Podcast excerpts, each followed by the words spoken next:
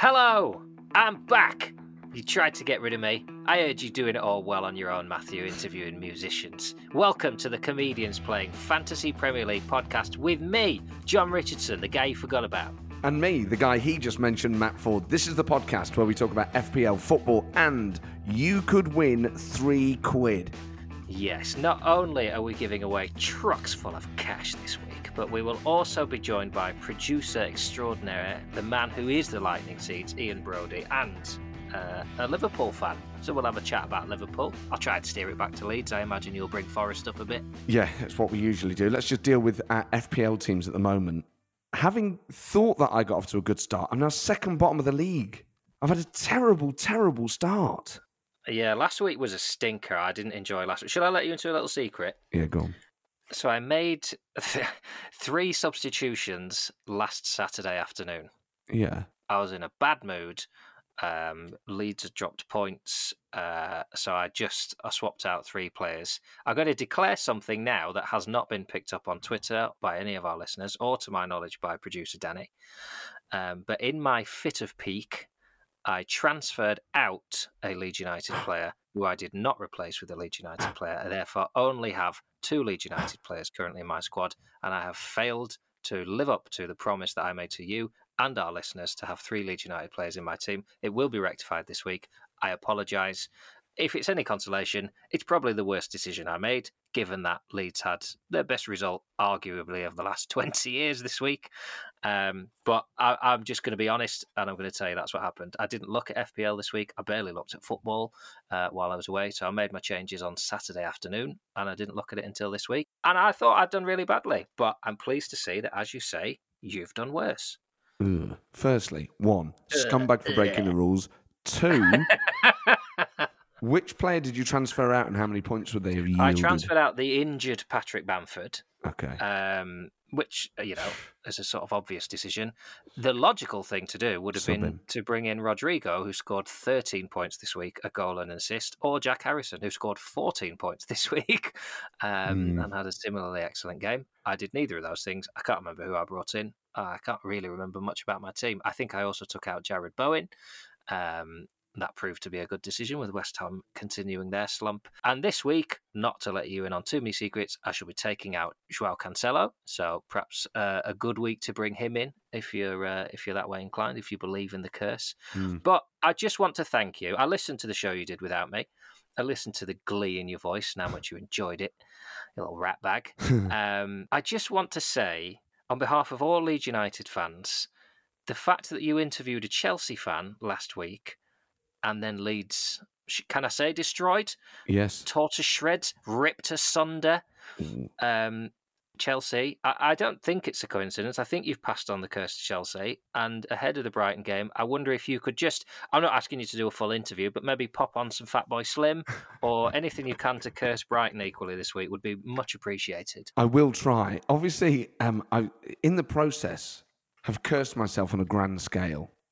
So not only did I pass on the curse to Chelsea, which helped you, I picked Darwin Núñez after the Charity Shield final. Uh, He obviously got sent off for a double headbutt. I, I, wasn't on top of the admin this week, so he remains. Obviously, I mean that's just pointless having a striker that isn't even going to play against Manchester United on Monday night. Well, he he will come out obviously, so John McGinn will come in. So that's another sweet, sweet point. Well, that's at one point, yeah. And I've captained Salah, but so has everyone. So I'm just in a, a state this week. Thank God Brennan Johnson scored. He's me nine points. Anyway, Yeah. Scored more than Haaland this week with six. Anyway, Darwin Núñez has played a big part in my life this week because just Oh, as really? I cursed him, and then he in return cursed my FPL team.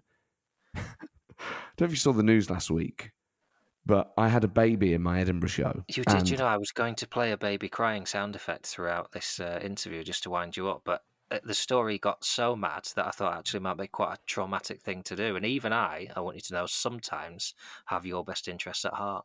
Well, I've enjoyed the whole thing. I mean, it's a ah, lesson in how quickly things can go viral. But the point, the link to Núñez is it, it was such a big story on Twitter. I was trending number two on Twitter. The only thing keeping me off the top spot was a Premier League player having headbutted someone live on TV. Wow. I mean, this was about a week ago now. A, a dad brings a baby onto the front row, and the baby's crying. So at first, you know, when you're on stage, you can't quite tell what's happening. So I was like, "Is that a baby?" Uh, I just carried on anyway because you don't want to come. And I'm a polite comedian. Then I incorporate it into the show, and you think Go on, keep going. I make Smack a joke it, out of it. We have a good laugh. Yeah. I mean, you can see how dis- this is actually quite triggering. Imagine this for 40 minutes, right? So I keep kind of going, oh, you know, and whenever I'm doing impressions, I'm sort of incorporating it and whatnot. And then it gets to 40 minutes, and like the venue staff, no one is doing anything. And I can see the rest of the audience getting cheesed off. So I was just like, oh, would it be okay to try and leave? And then he doesn't leave. Someone told me actually at the back, he walked to the back of the venue and started singing a lullaby rather than just remove it. So anyway, at 40 minutes, I was like, mate, I, I think if it's okay, you just have to leave. So all I thought was, I'll just tweet about it so that people know, don't do it. I mean, my God. I mean, I've had people coming up to me in the street in Edinburgh, like old men. I went for a coffee on Saturday, was just sat on a wall next to these two old boys, and one of them leaned over and went, I didn't need more babies in your shoe, mate. I was like, I was We're on your side, by the way. And the guy was going, hey, I've just come back from France. Everyone's talking about this. Was that you? I was like, mate, I literally every taxi driver, it's mad how big the story's gone. Um, but it didn't bother me because it, it's kind of like a silly row, isn't it? It's not like, Yeah, well, it seems to me times. there's in in order for it to become a news story, there has had to become a sort of sub argument. So, the top level story is: should a crying baby be allowed to disrupt a show for everyone else in the audience? Obviously not. That that is so non-divisive that then there's become this side issue of what you really were saying is that you hate all babies and nobody who has a baby should be allowed out at any point, and that has then become the news story. some guy on Twitter called me King Herod. But then I had other people going, no, no, no. Comedians should, if, a, if there's a baby crying in the audience, uh, comedians have to incorporate it. You know, it's. I was like, I did for 40 minutes. And then other people going, oh, this is Yeah. misogynist. I was like, the baby was with its dad. People make all sorts of assumptions. And you just like, in the end, if a baby starts crying, it has to leave the gig, doesn't it, John? I don't know if you've ever had this. Well, it's the same as like, can you bring mobile phones into a gig? Yes. If you persistently have alarms and calls coming in throughout the gig, that that's on you, really. I've had babies in my gigs before. I don't know if it's the sort of soothing uh, sound of my voice. They've they've remained very calm throughout. Um, Same for the adults, to be fair. A lot of them have nodded off at your gigs. if it's the silence, I think even the Um, support don't act was. Uh, but uh, I don't know what it is about your act that upset the baby. Um, maybe maybe the baby voted SNP and was upset by some of the things you said about Nicola Sturgeon. mm, maybe the baby was a pro Brexit, pro Boris, SNP Corbynista. Uh, just really pressed all his buttons. Who hates Forest? I do get Forest in there as much as I possibly can. Do you? Of course, In your Edinburgh show? Yeah, well, just little things. Like if I have to give an example, you know, I do, I do, you know, I do a thing about like Sky Sports. You know, I go um, Monday Night Football live from the Emirates. It's Arsenal against Nottingham Forest, and it's live on Sky Sports Premier League. I'll just nudge it in there. I heard a rumour this week, perhaps you confirm as a Forest fan whether or not this is true, that Nottingham Forest have to be renamed Nottingham as the forest has been cut down to print money for you to buy every footballer in the world. Is that true? Oh, I tell you what, lovely bit of business that, John. Um, Thanks, mate. couple of issues with it. Um, obviously, we Oh, use- here we go. Little Barb, he's angry. The Well, we use are up. You plastic. can hear We it. use plastic notes in the UK. We have metal coins, and a lot of money now basically just exists as numbers on a screen in a contactless society. So Oh, we tell me about do- it, mate. We I've wouldn't have to seen your numbers on the screen. How much? You're just Gibbs jealous White? That How Forest have got some cash. Oh, I'll say that now, 100%. And all fans criticising Forest spending are secretly thinking, oh, it'd be nice to ship 200 mil. You've spent about the same as Barcelona in this transfer window. You spent more than PSG. You Well, spent more than Real Madrid. here's a great fact for you: we have spent more in this window than we have spent in our entire history. Wow. I You've spent pre- more than the entire Dutch Eredivisie. Yeah, I think I think until now our transfer fees have been like 144 million, and we've spent 153. I, I, I actually haven't had that verified, but I saw it in a tweet, and everything on Twitter is true. And it, I mean, it's just a great stat anyway, whether it's true or false. It is remarkable, and and I will I- I'll I'll say it again. It's it's jealousy, and if it works and you finish mid table or something like that, then absolutely well done to you. Are you are you slightly concerned? Hang on, I mean literally, my, my child has just walked in and disrupted the podcast. So Oh, I don't not know if my you want to, podcast um, as well. oh, she's had her first ever haircut. Looks amazing. First ever. Looks absolutely brilliant. Did you enjoy it? Yeah. Are you back then? Do you want to take the dog with you? Torn that to shreds. He's growled and barked at his own reflection. Um, so he's generally a nuisance. But your hair looks amazing. Is that important? Uh, no, it's not important. It's just a bit of paper. But do you want to take that back and I'll see you in 20 minutes? We'll go to Frankie and Benny's. I will take some paper. So sorry. It's okay. So, f- uh, what are you going to have from Frankie and Benny's? Uh, well, actually, surprisingly good. Uh, we've reached an odd point in the sort of vegan movement where the best vegan menus outside of vegan cafes are at your big chains. Yeah. 'cause your big chains are sort of obliged to cater for everyone. So Frankie Benny's has a really good vegan range. Uh, and I like the atmos. I like the vibe in there. Um, she'll probably have something like a spag bol or a pizza. And I'll maybe have the vegan hot dog or the vegan burger. Talking of eating, Mhm. we have had some emails about shit eating. Finally, and thank you to all of you who've been in touch. And by all means, keep them coming in. Hello at cpfpl.com about the use of shit eater as an insult. So does that mean we're putting this to bed now? Because I must admit, there's a point in all our interviews now, and I heard you ask Suggs about it, and I want to applaud you for that. Mhm. But there's a point when we interview someone now where you then say, "Have you ever called anyone a shit eater?" And I, I slightly cringe. I'm not going to lie. Why do you cringe? I just think it's actually it's quite a graphic. Yeah. It's one of those. It's a word I use a lot, and then when I hear other people say it, I think, "Oh God, is that what I sound like when I say it?" Well, I'm happy to say no. You sound like that when you say, "Wee, you're a shit eater." wee." I think shit eater in the sort of that northern twang isn't as bad as you sort of. I think because you're trying to impress our guests and you're trying to make it sound like it's a legitimate feature, Mhm. you really emphasise the T's. Can I just ask, Suggs, um, in in some of the work of Madness, did you ever talk in House of Fun about having lyric about shit eaters? hey, shit eater, you and I know. She's a shit eater. Whoa, here she comes.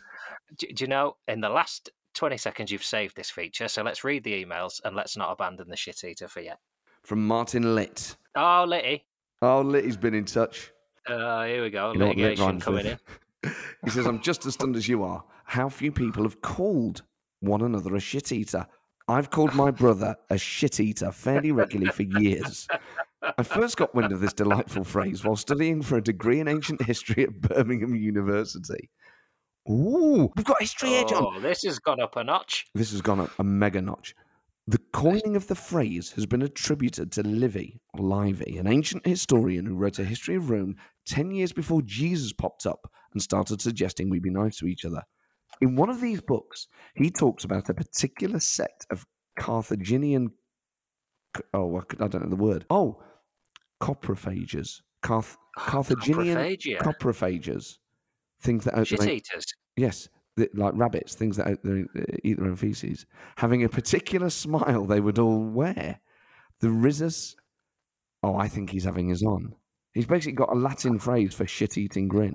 I don't mind it though. Do you want me to check in with Susie Dent? I, I, I you know, I don't often name drop in this podcast, Mhm. but um, I do have a direct line with Suze.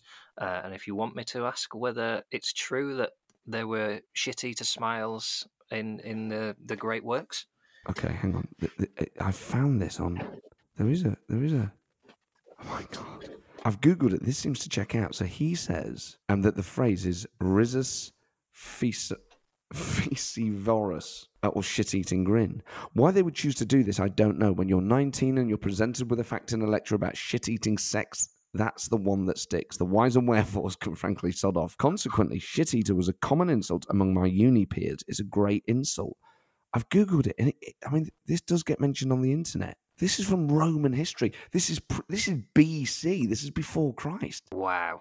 Thousands of years of humans calling each other shit eaters. Martin Litt, thank you so much. Well, I feel like that's actually now. I think maybe we should get rid of it because it is not going to get more intellectual for us than that. Having someone emailing about their degree and how that shit eater has its sort of historical context.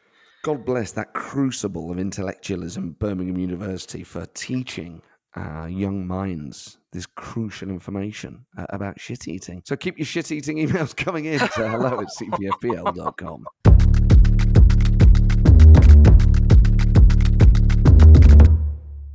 So once you've finished, um, you're up at the Edinburgh Festival at the moment. Mm. Show's going well, slagging off just babies and the concept of babies. You hate all young people. Has the stress of that meant you've had a couple of beers? It has, uh, and I try, as you know, during Edinburgh, to be healthy. Um, and to walk a lot and to eat well. But on a couple of nights, Sometimes you run from your venue, don't you? I beg. Oh, you rotter! I genuinely thought you were being serious then. You git.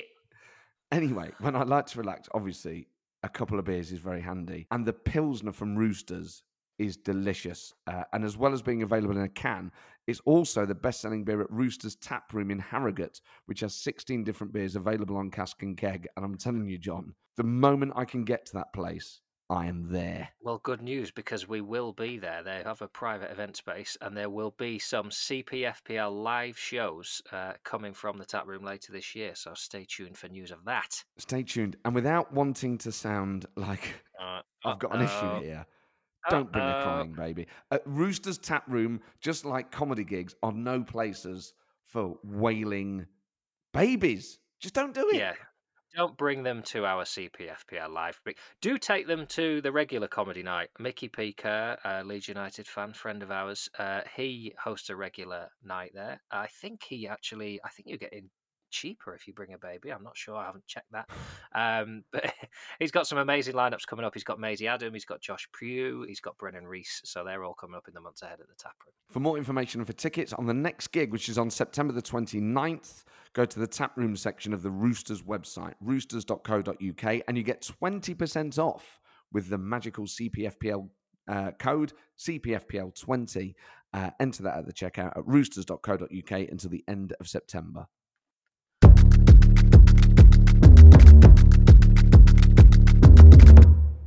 So, John, there's been Yes. a lot of excitement, a lot of speculation about a story that you left us with a couple of weeks ago now that uh, the winner will get three pounds. I'm going to transfer this money. Mhm. Please put us out of our misery. Well, we've had uh, some guesses in. Ben from Boston, Boston Ben. I think that's Boston Lincs, not Boston. Um, I suggest that John's embarrassing story relates to his recent trip to Morecambe, perhaps a double whammy of both a seagull shitting on John's chips, Ooh. John not realizing and eating one, thus becoming himself the fabled shit eater. Um, nope. Andy Mossop, I think he picked up some dog shit thinking it was from his dog, while the owner of the dog who'd actually shit looked on confused, wondering why John was going around picking up random dog shit. Um, Andy Mossop, that's not right. Wow. Um, hello, Matt and John. Rebecca says, We think uh, he maybe defecated somewhere he shouldn't have. Did he get caught short and have to shit in the street? Either way, his arse does need medical attention.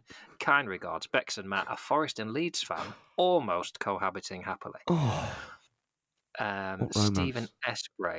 Hi, chaps. I would say John's embarrassing story has to do with him having a shit in the woods whilst on a dog walk and using a dog poo bag to pick it up. Ooh. Steve in Seaford. I like that one. Um, well, shall I just tell you? I'll give you the top line. Okay. I shat myself outside a school. right. Every detail in order, please, now. I mean, who gets the three pounds? Because there's a lot of uh, fecal speculation. Okay. I mean, Bex and Matt, since they're Forest and Leeds fans, we think he defecated somewhere he shouldn't have, got caught short, and had shit in the street. Yeah. That's very close. I think that's very, very close. So, John, just tell us: was this? Um, I want to know if it was the morning run or the or the evening run, and and what you'd eaten and what. it wasn't my school run, so. Uh, do you know if it had been my school run, it probably probably wouldn't have been as bad because I know a woodland area. Um, Lucy uh, and I arranged a, a benefit gig at a school to uh, raise some funds. So you performed there. Was performing, so it was a gig. Uh, it was a gig uh, on the other side of town. Um, I made some tea before we set off. I think we'd been filming uh, Meet the Richardson Series 4. That'll be out next year.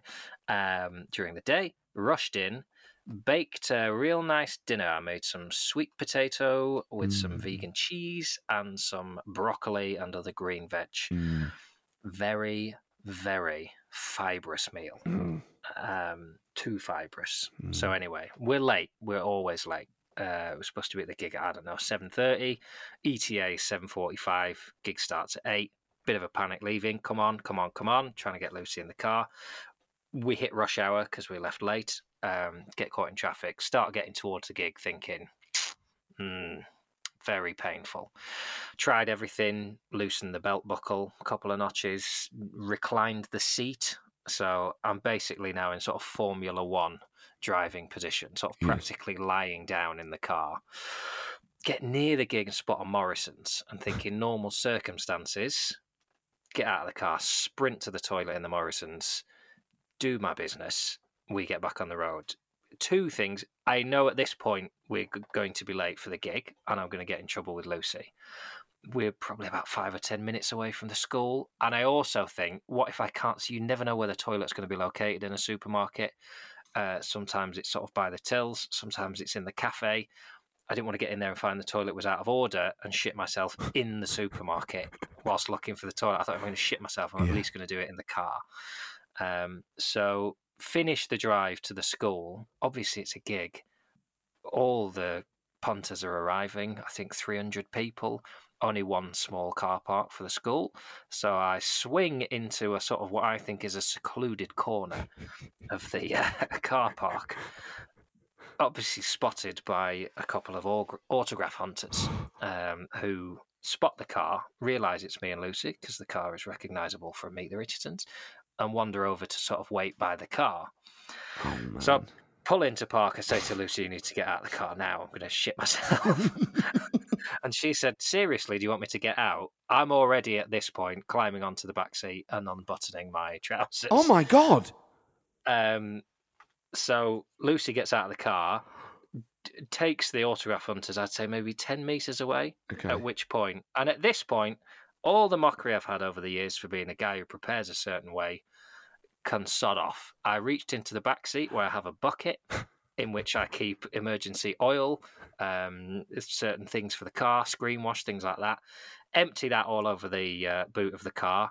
Put the bucket on the rear side passenger seat behind the driver yeah. uh, clutch the driver's headrest. Absolute urgent and very unpleasant uh, jettison of what I was carrying. Uh, used some uh, child wet wipes to to clean up. Used some antibacterial hand gel.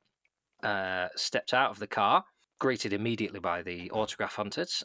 Didn't really want to say I can't have a photo with you because I've just shit myself in my car. So I had a photo. So somewhere there are two people have a photo of me, I would say 17 seconds after I've shit.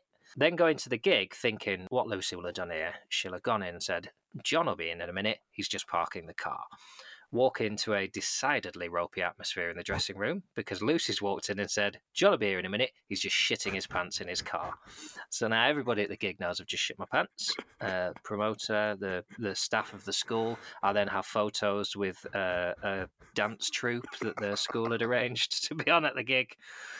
I mean, just just horrific. Okay. It's a hot day. I had no choice but to leave the offending materials uh, in the car for the duration of the gig. I couldn't.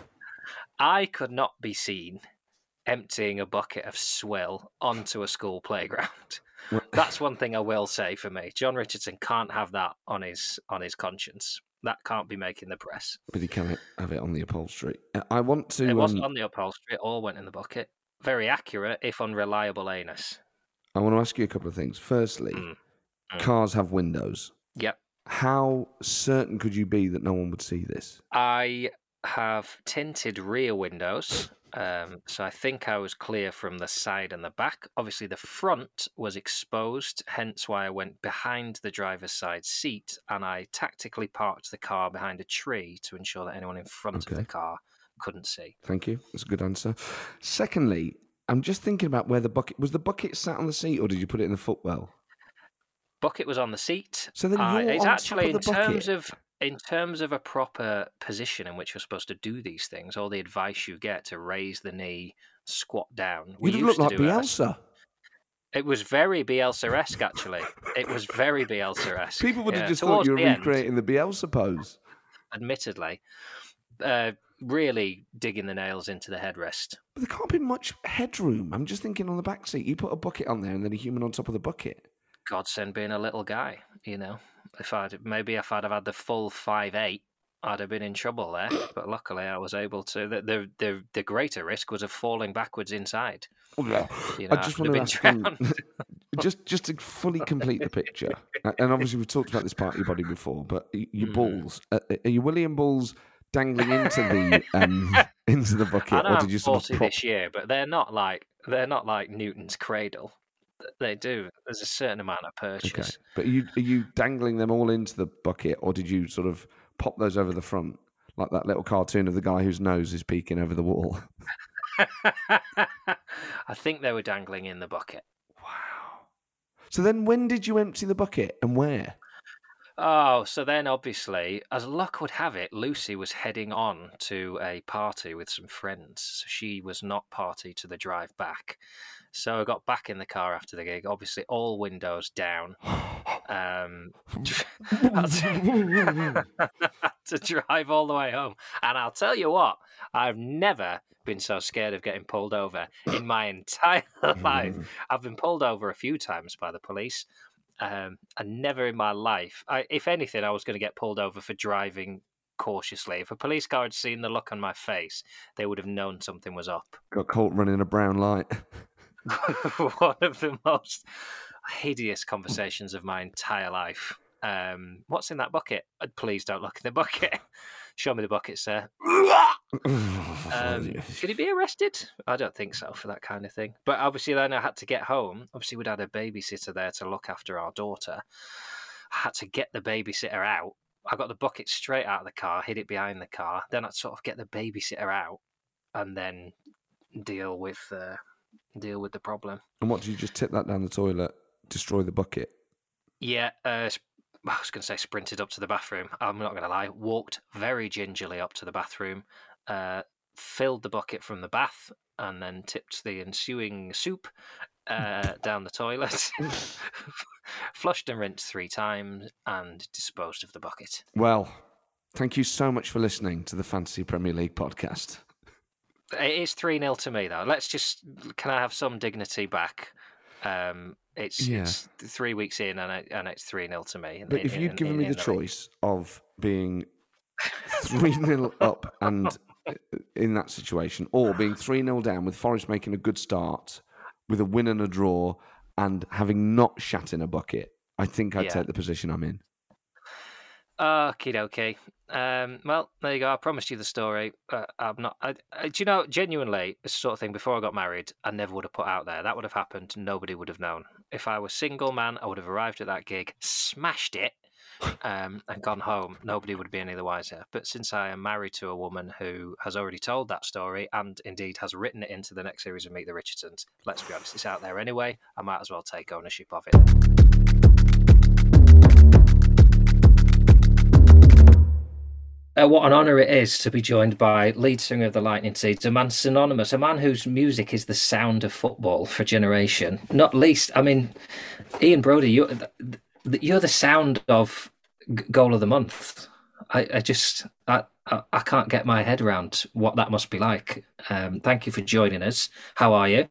I'm good. Thank you for having me. It's a pleasure. Yeah, it was a complete accident. Well, accident. Um, it was the last thing in my mind when I wrote that song, Life of Riley, which, which they used, because, uh, you know, obviously it was written about my son, Riley, and him being born and, and all about that, really. So when it was used for the football initially, it was a bit like, oh, why are they using that? And then after I saw it about two, twice, it was like, wow, this really, really fits, you know. Is it upsetting that a song so personal about one of the sort of most important and emotional moments of your life is now synonymous with Alan Shearer wheeling away, pointing one finger in the air? Not, not even slightly, no. And they've brought it back, haven't they? I, I watched Match of the Day the other week and they've, they've started using it again, which is a lovely nod. Yeah, they sort of seem to use it every now and again. It's funny because that song, you know, it's a weird story. I, I signed to Virgin Record. I was on an indie label, and they were all like, "This is a great song. We're going to put it out." And then four days before they put it out, Richard Branson sold the company to uh, EMI or whatever it was, and they got rid of all the staff. So when it came out, it came out in this limbo, and basically just just never was a hit. So in a way, when they started playing it, it's strange because now, 30 years later or whatever, when we play it on stage, you know, in Mexico or in America or in, you know, it's it's one of the biggest songs in the set and everyone knows it. So it, it, it's been through its ups and downs, if you know what I mean. And now, when you play it, you play. Riley's now in the band playing Yeah. "Life of Riley." What's that like? we just don't ever look at each other during that song. Do you know what I mean? We just kind of, uh, I don't really look at him, but I love having him on the stage there when I'm What? You don't look at him because you'd find it too emotional. I think kind of, yeah. I kind of, if I start looking too much, I think, wow, that's mad. And, you know, so I, I, it's like one of those uh, very English, probably. You know. And was it doing the life of Riley and, and having it associated with the Premier League and goals? Is that what led to Three Lions? I don't, you know, not from my point of view, but possibly the FA, that might be why they thought of me in a way. I mean, history's kind of changed that round a lot because just after Three Lions, it became this whole thing of, you know, it's it's it's a brilliant opportunity to do the England song and to, but actually at the time, I don't think anyone was queuing up to do a song really. Do you know what I mean? And, and Mm. I sort of said no the first time, and I kind of, you know, I was asked, and then I thought, well, not sure about that, you know. And then I was watching fantasy football, you know, and and I felt that, um, you know, I just had an idea that if you did a song. Obviously, I'm a Liverpool fan, so "You'll Never Walk Alone" is not a triumph. I, I- you know, it's, I certainly didn't want to do a song with a team on it saying, you know, if we were going to do a song, it had to be something, you know, not jingoistic. There's a lot. Of, there's a big list Mm. of what it shouldn't be in a way. Do, you- do you know what I mean? Yeah. Uh, and we tried very hard to make it not tick any certain boxes. You know. What What's odd about that is is obviously it's a very funny song, and it, there's a lot of it is a song about how terrible it is to be an England fan and the misery around it, and yet now. The FA seems to have a very strange relationship where it, they think it has become jingoistic, where they don't like football's coming home, even though that was the slogan of the tournament. It, it's weird how they've ended up in a position where they seem to resent it. I don't know if that's something you agree with. Well, I just think that everything about the FA is kind of a bit like that, isn't it? From through the ages, you know, only probably they're only topped by FIFA in the in that sort of kind of stakes, you know. But it, it is kind of weird because I remember when the Luka Modric thing was going on, and Luka Modric is standing on the pitch, and his national anthem is being booed by the England fans, and then they're singing "It's Coming Home." Yeah. I don't think it was strictly "It's Coming Home" that made him feel, you know, uneasy. I think it was more the Mm. booing of his national anthem. Do, you- do you know what I mean? And then the Yeah. FA seemed to take things very literally and get paranoid about stuff like that. But um, it couldn't be further from that. And I and I also kind of think, I mean, I'm I'm a big fan of Neil Diamond, Yeah. but it is a betting ad, isn't it? Do you know what I mean? So to be Yeah. really pushing that as hard as they are seems slightly counterintuitive, but in a way, it's nice to be you know, the naughty boys in a way, you know. So, how did the writing of that song work? How, what was the division of labour between the Lightning Seeds and Skinner and Baddiel? Well, I guess it's me and Skinner Baddiel. It's a uh, you know. But you can address me in my plural, but. Uh, I think that it was a genius lyric that they wrote, really. I mean, we chatted about stuff and we kind of had the It's Coming Home, you know, it was coming home. It was as in the competition, actually, Yes. it was the reference. You know, kind of wanted to write a song, you know, that wouldn't just be about England. Like you were saying, it's about England fans, but it, I think it's just about fans, really. You know what I Mm. mean? About every fan, Leeds fan, Liv- you know, you lose, whoever you are, you lose more than you win when when you take it a long view. Uh, and it, and it's kind of those tribulations that they're the fun, aren't they? Really, and they're not fun at the time, but they kind of are. You know, it's the struggle, the feeling that, which I th- I think wasn't directly spoken about, but the guys just nailed it in the lyric, really. And and to be fair, they wrote that lyric. You know, other than it's coming up, it was entirely their work after our conversations, really. That's what's captured so beautifully because it? Is the it's like that phrase he's only happy when he's miserable. It's there's something about enjoying the misery of football that is so much part of it. It's like if you if you are a football fan and you live with someone who isn't the number of times you'll get told i don't know why you bother following football because it doesn't seem to bring you any joy. And you just can't express no but that's that's what it is. It's you've got to go through all this for that one bit of good stuff that might happen once every 20 years. It's a good time to come on to the the crisis at Liverpool and, and what have you made of Liverpool fan of, of the draws. absolute mire that you're in at the moment as a club? It's falling apart, really. Is that fair? I, I, that's how I'd categorize. it. I'm not an alarmist, but it's all going horribly wrong. It's funny that ta- that change because the way the standards are now with City and and looking at Tottenham this year and and you know Arsenal looking great, it- it's almost like you can't have people talk about Ferguson rebuilding a team, but you have no time to rebuild a team anymore, do you? It has to be Mm. instantly rebuilt in a way. And there's no doubt that Mane was the talisman really for, for Liverpool. I think him coming to the club would almost signified the change on the pitch and everything happened around him really, you know, when he came from Southampton. And it was uh, he was kind of a winger from Southampton at the time, but he just, you know, he was the first one to really exceed expectations.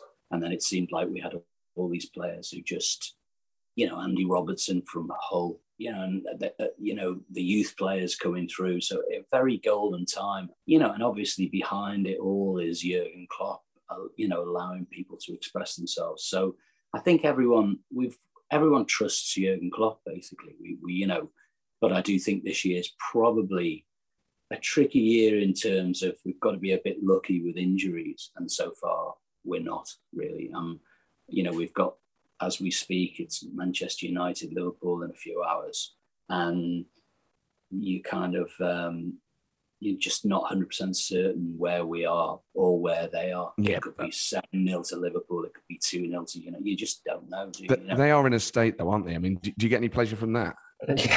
No, yeah, um, do you know what? I'm I'm uh, I'm all about Liverpool. Uh, you know, I'm not really that bothered about uh, about the other teams to a degree because I do like football, and I suppose you know I know Liverpool fans we do have a sort of rivalry with United, and I'm I'm less keen on the way the media talk about United than actually United in this era of kind of clubs who've you know suddenly been injected with enormous amounts of money that seem like to have just fallen from heaven.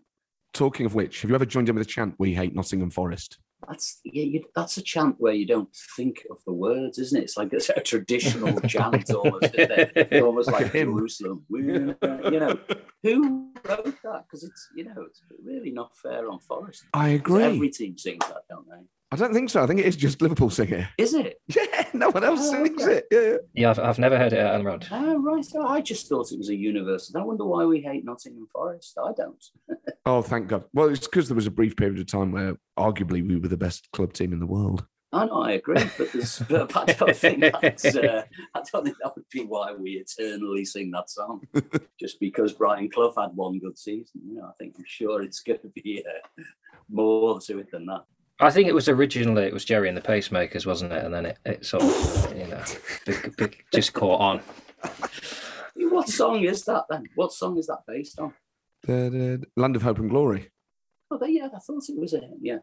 Okay, yeah. Well, do you know what? That is news to me. I never knew that. I just thought that was something that everybody sung. so, thinking of modern football, Ian, have you ever played Fantasy Premier League? I've never played any fantasy football, which is a nightmare for this, really, isn't it? I have no idea how you do It it. explains why when you said earlier I still like football. It, it explains that sentence because it you know I'm not really a stats guy. Do you know what I mean? So I think uh, neither's Ford in he plays. He doesn't worry about scoring points or anything like that. He still gains an enjoyment from it, don't you? ooh, I can tell there's some bitterness there between you. Oh, there is. There is mainly on his side of the fence, Ian, when he's doing well. So, uh, a psychologist would have a field day with that rat. The problem, the problem I've got is I've got three Forest players in my team because I was so But excited doing that we're back in the Premier? League. Really? Well, actually, yeah, Brennan Johnson scored nine points this week. But the problem is, it's not just the stats, it's the admin. I forgot to change my team before the deadline. You really have to stay on top of it. But it looks good for Forest, doesn't it? Oh, I hope so. I mean, I, I, I was gutted we didn't get a win at Everton, but still a, a Mm. point away from home. And then obviously, given the game that um, Newcastle gave to Man City, losing there on the opening game of the season doesn't seem too bad now. I, I noticed that with teams coming up now. There's there's a really it's funny actually because there's a really quick adjustment, and if there isn't a really quick adjustment, it's like Norwich, isn't it, or something, and, and Yeah. they never adjust. I think in a way everyone was on about the uh, English players. You know, if we had foreign players, would they get worse? But you look at it now, and you look at the players coming up from the Championship, and there's they're they're pretty much Premiership standard already, Yes. aren't they? Really? Yeah. Yeah, finally, it feels like it took a while, it's about thirty years. Yeah, yeah. Premier League, and it's finally started to benefit the national side in a major way. Yeah, no, I think so. I think them, you know, you look back to the Carlton Palmer days where he was our, our big hope. You know, and nothing against Carlton Palmer, of course, but ex Leeds player was he? Yeah. I mean, it must be mad. Uh, England games must be mad for you because you must just get so many offers to do live events or to sing before the game. You must turn so much stuff down. I think it's strange supporting England in a way because Mhm. when when they do well in a competition, like you know, everything transforms and it feels like so everything's linked to how they play really, and you know you can never predict what's going to happen, can you? You just it's always been like that with England. I think you'd get someone like Mark Wright playing for Derby, and suddenly he'd go to a World Cup, and he'd be like Thiago Silva. You know, he was, I remember Yeah. him being a mate, and you. I think it's it's it's it's kind of you you get the feeling that um, Spain and all, all you know Brazil they just they're always really good. But it's like we throw up unlikely heroes, and if we throw up a couple of unlikely heroes, we suddenly start competing, don't we? You know. Yeah, and we fall in love with them as people as well. We have a very personal relationship with them. I mean, it, it really hurts me now to see what Harry Maguire's going through because I think this guy was a national legend in 2018 and he was great during the Euros as well. He's a phenomenal footballer and he's become the kind of lightning rod for everything that's wrong with Man United. Uh, it's a, such a shame. I feel like we all fell in love with him. We should cut him a bit of slack. Yeah, I think it's it's you know I, I always I always think with football I look at bands you know obviously because I'm because I'm a musician you know and it and it is that kind of thing where you know you can't it doesn't matter how good the singer is if the drummer can't play you know and vice versa and and it's a bit like that for footballers isn't it you know if you if the midfield isn't protecting you you're going to look awful as a centre half if you've not got a I think Harry Maguire's a victim of that to a degree, isn't he? Do you know what I mean? It's just uh, I, I think he needs he needs to play in a certain type of team. Yeah. You know, he needs good protection in the midfield. What you I'm said being is very kind, aren't I? to blame someone else. Just don't Pick let him on get someone the else. ball. As long as he doesn't get the ball, he's bloody. Are you getting to many games at the moment? Because you're starting a tour in November, aren't you? Which I imagine will sort of mean that you can't get too much after that. Yeah, I mean, you know, I go, I go to all the games I can, really, you know. So uh, we've had tickets since I was a kid, really. Uh, we've had these three season tickets that we've clung on to since the 70s or the 60s or something, you know. Same seats. Well, we got moved actually a couple of times by the, uh, as they've changed ownership, they kind of, sh- you know, they go, oh, your seats are really good. We'll have them. Usually for the press, funnily enough. Um, so we're in the new stand very high up now Ooh. but it's quite good because we're the row behind the media, so we can see all the replays now, which is quite cool. Oh, great. Oh, it's lovely seeing the telly, isn't it? You realise how much you miss in a stadium when when you see it immediately back and you think, "Oh, it was a foul," but the stadium has gone, the crowd has gone. Yeah, you're kind of furious, aren't you? And look at the replay. Oh no, he's right. The ref. You've got your your new singles out, uh, "Walk Another Mile." Is that is that a cheeky nod to um, "You'll Never Walk Alone," or is that just purely a coincidence because the word "walk" is used a lot? Yeah, it's those. You know, yeah, you can't help using the same words sometimes as other songs. Just as long as they're not in the same order with the same tune. I always think anyway. But, Yeah. uh, no, it's it's kind of no. That's a bit more like intended to be kind of like a northern soul song in a way. You know, I think that's what I was trying to do, um, somewhere between gospel and northern soul. But but being that I'm you know can't sing gospel or northern soul, when I try and do something like that, never ends up near what I'm aiming at, which is one of the I like that really. You know, but that was the idea behind it. You know, just that whole walking a different a difficult road which I suppose is like you'll never walk. No, I think you'll never walk alone It's about community, isn't it? This is about walking a diff- difficult road. And is that is that a sort of personal story, or is that um, I think everything you write is kind of, uh, and sometimes you don't, uh, you don't figure it out till later in a way.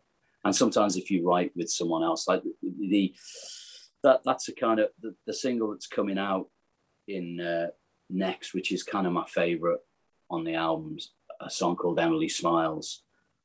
Uh, and I think, and I think I like it because you'd never know it was personal, but it is Mm. very personal. And I think, I think that duality is I always love that in music. You know, I think a bittersweet or a duality or a working on different levels. I think that's kind of what you what you want. Which which going back to "You'll Never Walk Alone," you know, it's it's you know, it's obviously in a completely different context when it's written, takes on a different life.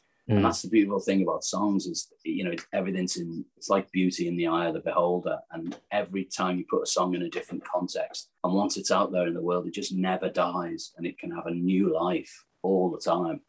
And you'll never know what's going to happen. It's like a pinball. And I think that's part of the uh, that's part of the charm of, and the magic of, of of when you you know when there's a song out in the world, you just never know what's going to happen with it. It sounds absolutely great. And the tour coincides obviously with the run up to the World Cup. So hopefully you've got some of the England games off. Yeah, well, I, I'm really hoping we. Uh, it's such a weird idea, isn't it? The whole idea of a Christmas World Cup, and I have to say that all the uh, the reason it's happening is I really don't like at all. I think it's Mm. awful. But when I just think about the experience, it will be quite interesting having all those games and that excitement. Does open up the possibility of a combined Christmas and football number one. Ooh. Yeah, yeah, That's like multi-ball in pinball, isn't it? yeah, absolutely. It's uh, You just stick a few uh, stick a few bells underneath uh, it's coming out, get it out again. I've, I've had so many people say to me, um, "You should do a Christmas version." You know, put some sleigh bells on it. Yeah. and uh, to be honest with you, that is exactly what you would do if you were doing a Christmas version. Just don't get. I, I thought I'll listen to Christmas songs. I'll listen to Phil Spector and I'll listen to Roy. You know what do they do? Out of interest, you know, and it's exactly what they do. yeah, yeah. And then play it for the rest of their lives and absolutely hate it. Yeah. Ian, this has been phenomenal. Thank you so much. Well, it's lovely chatting to you, and thank you a lot for having me on. Pleasure. Thanks so much. Good luck with the tour. Nice to meet you both. Cheers. Cheers, mate.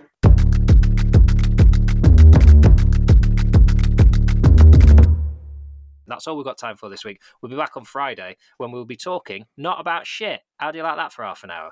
We'll be talking to fellow Leeds fans, star of the most recent Taskmaster and, of course, Father Ted, Ardal O'Hanlon.